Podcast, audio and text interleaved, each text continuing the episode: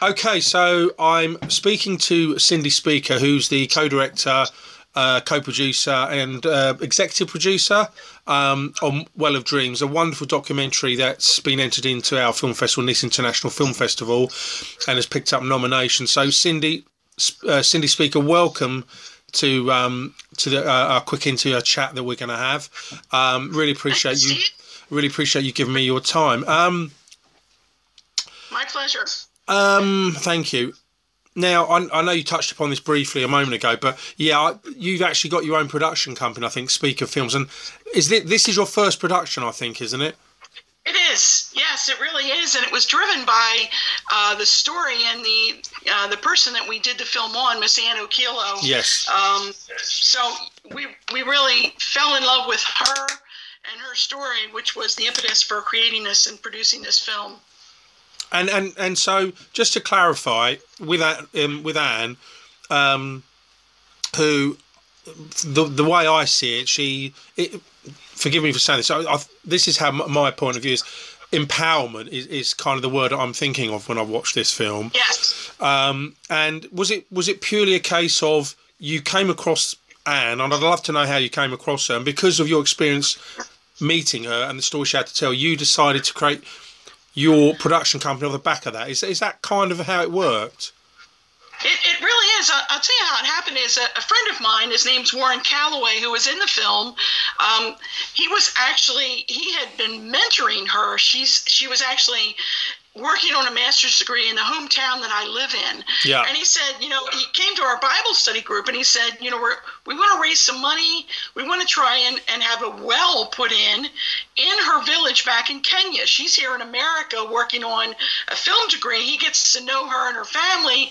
She lit, she comes from a village where they have no water. Yes. Huge, huge issues. So our church group got involved in trying to raise money for the well. I said, listen, we have a studio here and, you know, part of my business. Why don't you bring her into the studio? We'll do some video and we'll get it and push it out through social media, see if we can raise money. The day, Steve, the day I brought her into the studio, I had never met her. And when she told her story on camera, I, honestly, I was just blown away by it. I I know that those stories, that there are a lot of stories of people similar to Anne, but mm. I hadn't met anyone like that before. And when I heard about the type of abuse she'd suffered, the difficulties in walking eight miles a day to get water for her family, um, all the difficulties in trying to stay in school when all the odds were against her, I was just blown away. And at some point down the road, after the money was raised for the well, I said to her, Anne, you know, I just believe so much in what you're doing. I think that if we did a you know a documentary film, I think we could give more visibility to your story to hopefully give you a higher profile that will in, in, empower you to do your work. And so that was really the journey that we were on. I had a small company, um, and we uh, I had some young filmmakers, and we basically kind of gathered around Anne yeah. and and went to Africa to shoot the film. And and I mean, how did that? I mean, you explained it beautifully, but I, I, guess the truth is that you must have jumped through a hell of a lot of hurdles to get this film made. Not the least, not least of which, of course, you've got to raise the finance to get over there to make the film, to put the production team together. Um, so it must have been a really tough experience. I mean, how did you do all that? How did you generate the, the, the amount of money you needed to um, to actually make the film, and and how did it all come together, and how long did it take? Well, yeah. Yeah, honestly, it was interesting how it happened. The first obstacle was we fully expected to make the film primarily in the United States because she was a student here. Oh. But ah. she went back when the when the well when they were having the commissioning of the well. Anne and several men from our church went to Kenya to her small small village to commission the well. And when they tried to return, there were I don't know if it were her visa it was it was some kind of legality like that. She was denied re-entry into the United States and it was like it was shocking to all of us. We we were just like are you kidding me? That we couldn't believe it And so, um, actually, there's a lot of social media out there because we really embarked on a social media campaign to try and appeal to the embassy to allow her re entry to the United States. We didn't know, we found out later, and it kind of comes to light in the film, we found out later that there were some extenuating circumstances that we were unaware of. So, to make a long story short, she had to stay in in Kenya. And we were already so committed to this story that we began, and then we did begin to raise funds for the film. Um, we have some people that were very generous in in uh, committing, getting on board with that project, and the funds were raised. And uh, our crew went to Africa, and honestly, we're, we were all um, never expecting that we would go to Africa to shoot the film. My youngest one uh, on the team, Dan Franz, was only 15 years old. No. He's the one that did the sizzle reel, which a- actually, with some of his other productions, he's just unbelievably uh, talented. He ended up being a U.S. scholar, U.S. presidential scholar in the arts. He did our sizzle reel because of his work. The film played in the Smithsonian um, for several weeks uh, back a few years ago. So it, it's kind of like Sonny and Sonny Izon, who I've talked about. He was our yeah. mentor and consulting producer. Uh, we couldn't have done the film without Sonny. He walked us through. He mentored us through. He believed in the film, and he all, always called the film the little film that could. And uh, and so he really guided us through that process. As you know, Sonny is a seasoned no Noel Izon, a seasoned producer, has worked for many years as, as a filmmaker, and uh, he took us on this journey, mentored us through the entire process. I love him. He's such a cool dude. Um, and he's, he's just, great. he has this real um, uh, laid back way about him. I'm sure he's very driven, but he's just got he's just got a, a quiet, um, magnetic um, sort of drive. He's just a really cool guy, and I really do like him a lot. It's amazing you mentioned the Smithsonian because they had a filming competition in Berlin, I think it was. I'm trying desperately to think of the name of the film. Um, and after I finish the call, I'll go and look it up. But I had to deal with them. They were fantastic people. They came actually over. They actually came over to Germany. Uh, the director and uh, some representatives from the Smithsonian. And yeah, it was a they're a lovely, lovely oh, bunch of people. yeah, lovely people. Yeah, yeah. Lovely people to speak to to um, to um, work with. So w- when you got there, um, is it possible to explain? What you were expecting and what you actually came across? Were, Yeah. Was it completely unexpected, or, or uh, how you imagined it went to actually when you got there filming? Yeah. Well, Steve, the first thing I did in the airport in Kenya was almost just just ruined our whole chance because again, being a novice, I told the boys, uh, the young filmmakers that you know that were our crew. I said, guys, get the. We were we had uh, we're going to reunite with Anne. I said, I want you to capture this as the team reunites with Anne. I want you to capture it on film. We're in the airport. They fire up the cameras and the lights, and people in the airport gather around us and quickly begin a pursuit to try to take our equipment. And honestly, What you mean steal the equipment? You mean steal the equipment? They, they basically said you can't have it here. You're going to have to leave it with us, and you can pick it up tomorrow. Oh, yeah. And Anne, Anne herself worked through that, and she said, Cindy, eh, if they would have taken the equipment, you would have never seen it again. It No. would have stopped everything. Yeah, that's right. But um, when we went, Anne, Anne, who is a really a community organizer, community mobilizer, she had mobilized her community and really surrounding communities. We did a number of things while we were there, and Anne really orchestrated it because we went from village, we went to several villages. Um, we had sessions. We had we had raised money for um, sanitary napkins for the girls hearing that story from Anne, where young girls are forced to miss a week of school every month because they don't have basic requirements that we have here incredible. in America. So we raised money for that.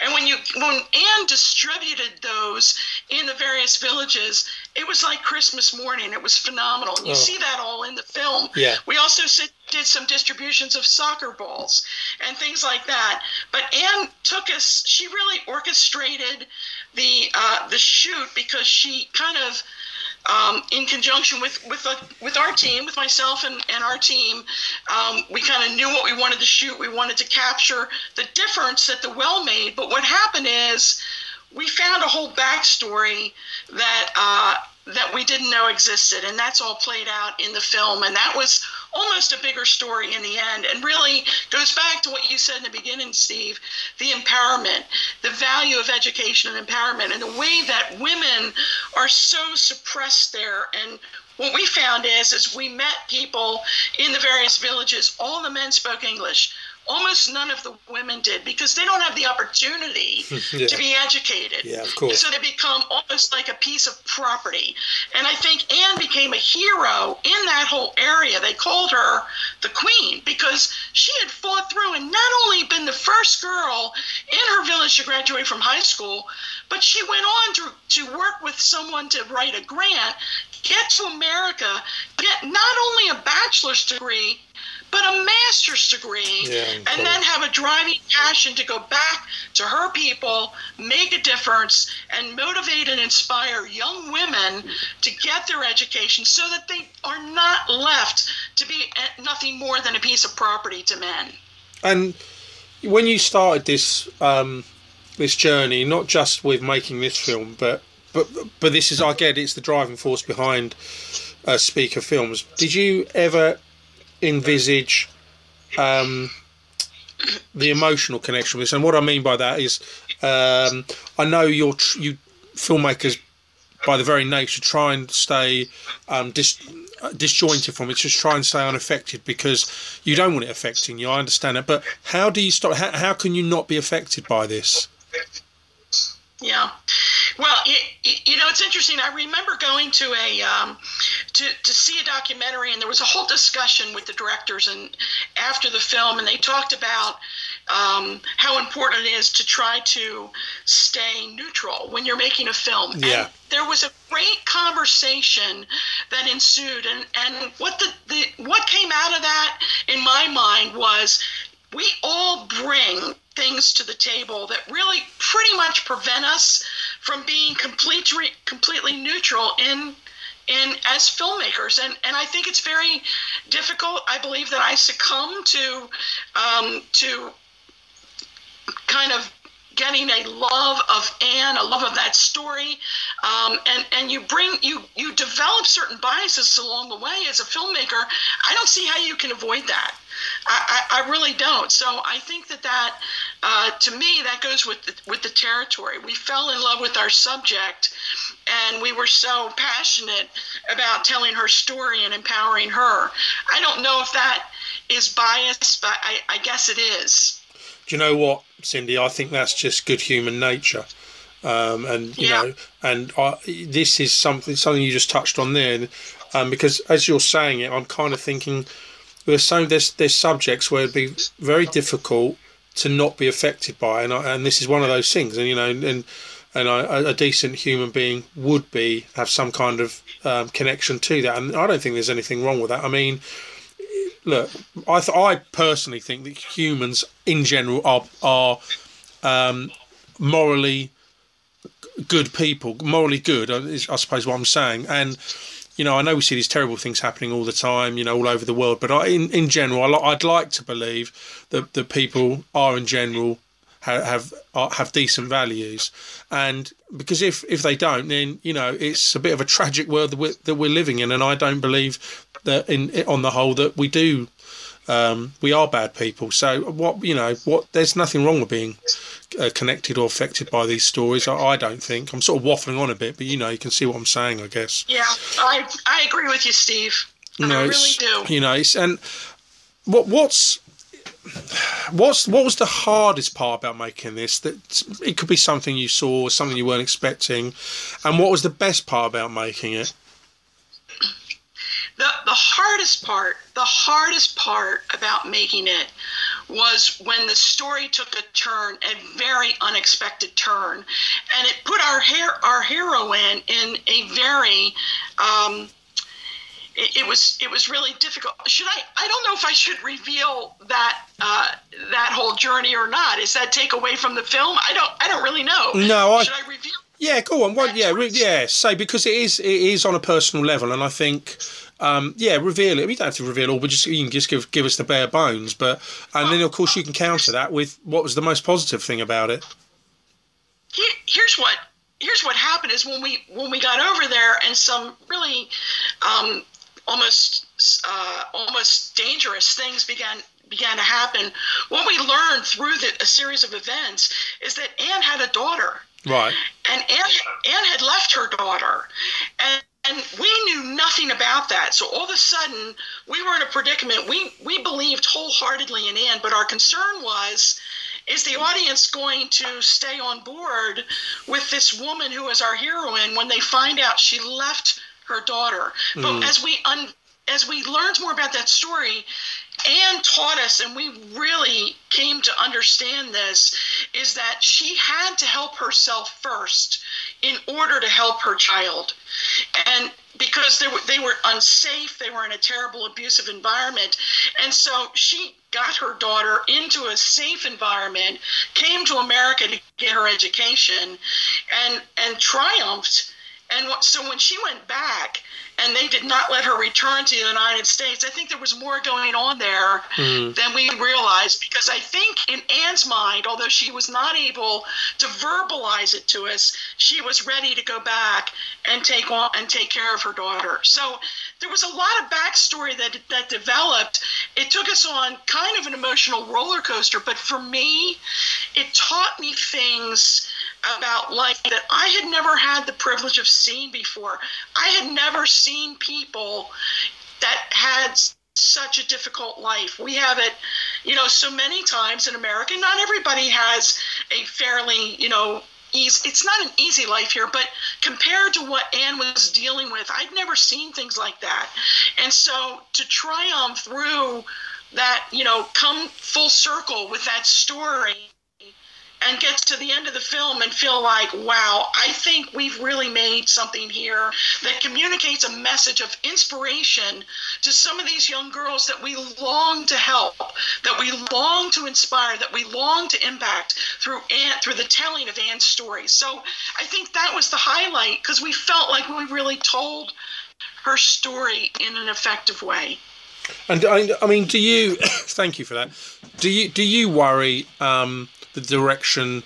Uh, I'm, I'm trying not to get political about this because it's not just what's happening in the US; it's what's happening across the, the Western world. But do you worry the direction that socially that we are embarking upon it because things have changed in the last five or ten years or the last five yes. five months perhaps I should say but it, it, are you concerned by it I'm very concerned by it. And the whole issue of social justice is something very important uh, to me. And and honestly, it's it's very concerning. I, I think that we need, you know, one of the things I'm very happy about, very proud of, is that the young men that were involved in the making of the film very talented young men, Dan Franz, Chris Mercury. They they are both now working in the profession.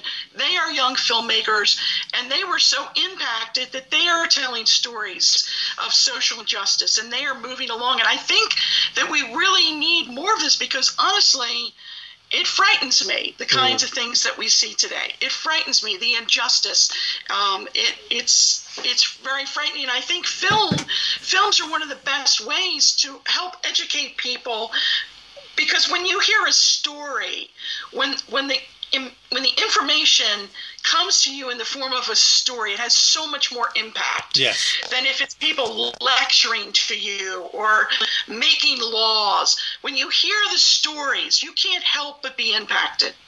Perhaps I totally agree uh, with everything you say, and it's it is. Um, I mean, I I'm living in a part of the world, much like you, that we. I'm not saying it's cosseted, but I I know uh, as, as as well as you do. That the, the I mean, I don't know the first thing about your life, but I, I, I do know that your life is a lot, and my life is a lot better. We we, ha- we happen to be in the, the top one percentile of of wealth in uh, worldwide wealth. So I, I know that we bitch and moan about certain things, but I also know that actually compared to not just her story, but you know, 95, 90, well, 95% of the world perhaps are living in a in a terrible, you know, tough environment. And you're right. I think filmmaking, documentary making is is a curtain, uh, the, or, or a story where the curtain's drawn apart and you can see, hopefully, see what's really going on.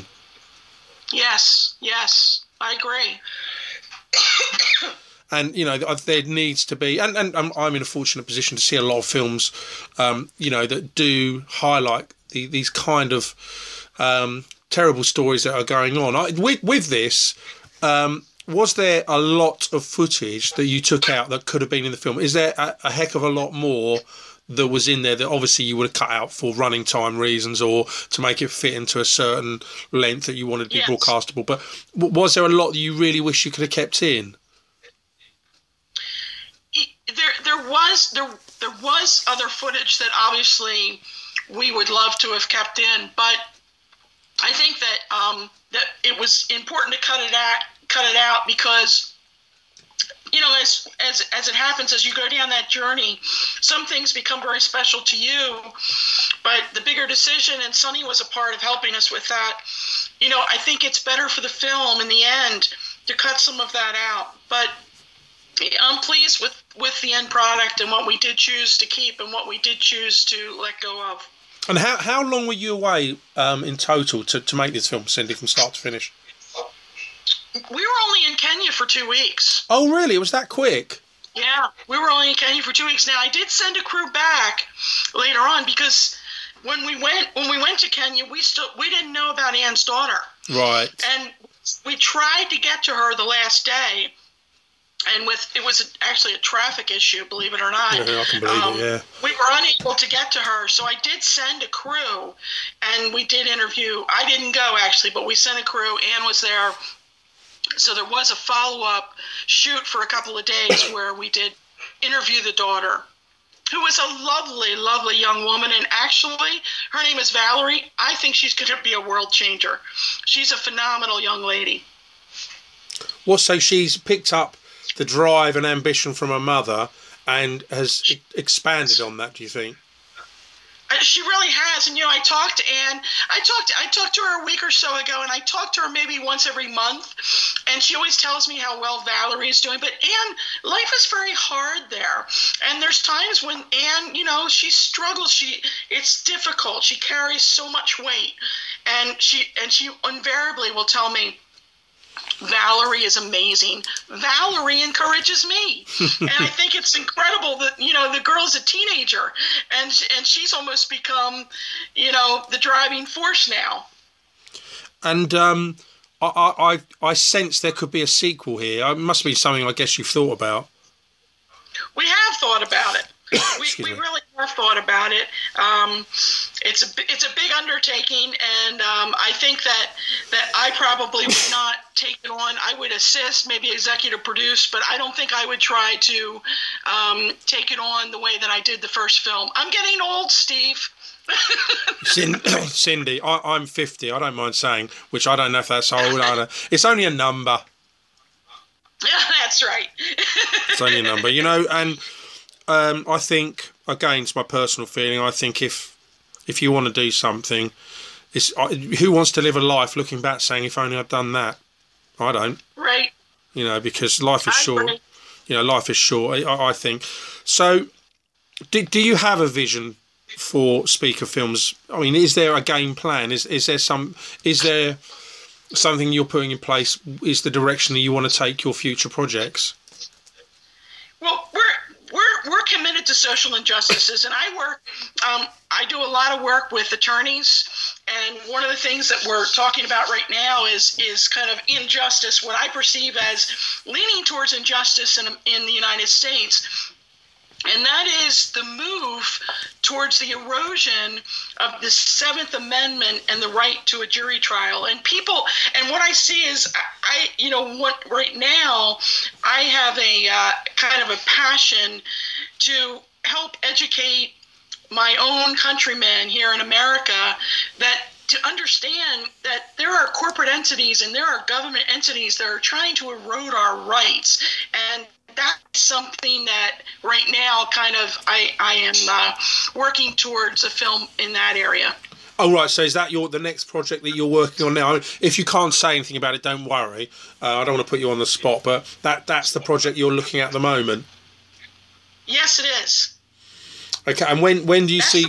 when do you think that will be completed? Uh, oh, I think it'll be a year. Well, from now? A year from now, yeah. Cindy, I've just realised. Apologies for this. I really got straight into talking about what you where you are now in terms of your production company. But what I failed to ask you, which is very remiss of me, and I normally do, is because I was so excited to talk to you about this film, is where did you come from before this? Well, you know, it's it's interesting. I although I had I always had a love of film and my mass I have a graduate degree in TV and film, but I came out of grad school wanted to get a job as a producer was an- unable to get anything other than a entry level position because of my lack of experience so i set myself on just getting a good job and i ended up with a very good job in the legal industry. Right. So that took me into the legal industry. And what's been great is that it's, you know, we. I, I work with personal injury attorneys. They're a passionate group of people that are very, very, they get very uh, upset about injustices. And it's a great fit for what I do, not only as a, a marketing consultant to lawyers, but as a filmmaker. So there's a, there's actually a nice overlap because I have lawyers that are very committed to that. I actually did a Facebook Live broadcast yesterday with one of my attorneys, and we were talking about the project. And he can, he said that he is a constitutional nerd, and he would love to get involved in this project regarding the Seventh Amendment. And uh, this is a um, a bit of a cheeky question, this, but I thought I'd just throw this in.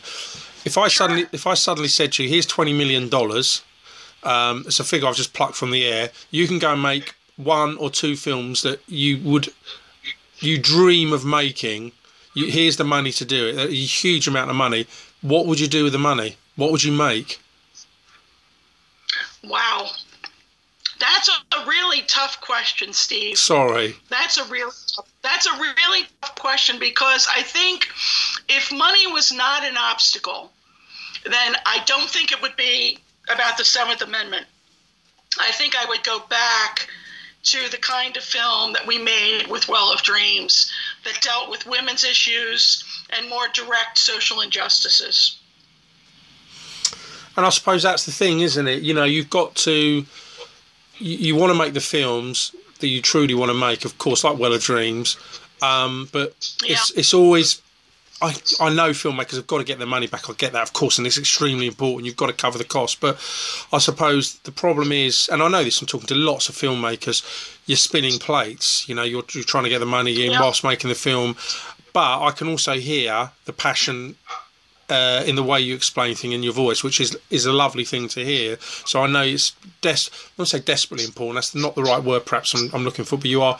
Um, it, it's so important for you to get these films out there. Oh, do do you wish it? Do you wish you had done this ten or fifteen or twenty years ago? Or do you think it, it just happened that the time was right when you started to actually become serious about doing your own thing? Um, no, I definitely wish I had done it earlier because I think it would have allowed me to tell more stories. Oh, I. I, I do wish, you know, here's what, when I look back, you know, honestly, Steve, making Well of Dreams was the greatest thrill of my life. And, you know, it's interesting. My mother, and I told you that my mother is, Yeah. is ill. And it's one of the reasons I can't come to Nice, although I would love to. Oh. But, you know, she, she, when I went there and she referred to me as a, a humanitarian, oh, it was it meant so much to me because you know i like that description i want to be humanitarian i want to make a difference in people's lives in whatever way i can and i think film is a vehicle for doing that do you know what? That is a perfect way to end this interview.